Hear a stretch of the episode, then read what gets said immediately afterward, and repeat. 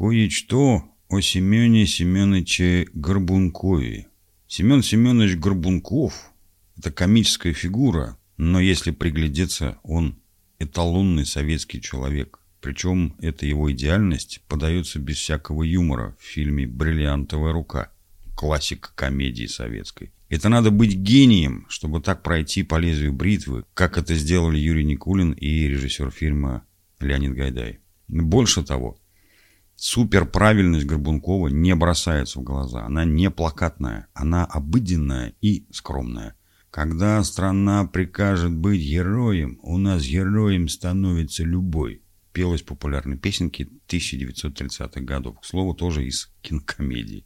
Итак, Горбунков, он фронтовик. Всем памятна фраза насчет оружия, которого тот не держал с войны. Затем он выездной за рубеж, в том числе в Капстраны, в Стамбул, город контрастов и так далее.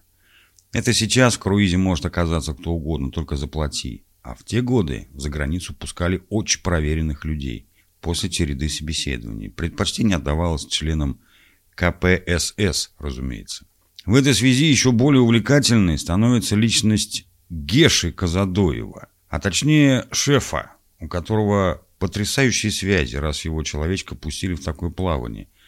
Манекенщиков-эстетов советская власть не очень-то жаловала. Далее. Горбунков – старший экономист в организации «Гипрорыба». Это не выдумка, это реальное учреждение.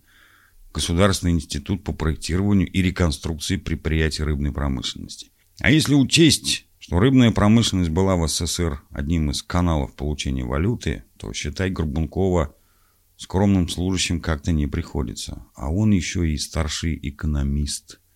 Он сделал неплохую карьеру.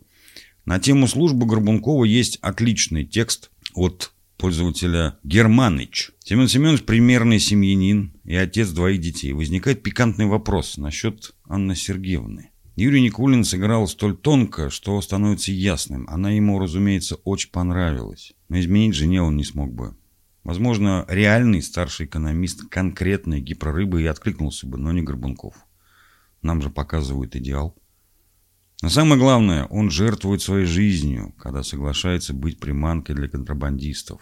Это только кажется веселой авантюрой, а немолодой человек постоянно испытывает стресс на протяжении долгого времени. Там прошло не три дня.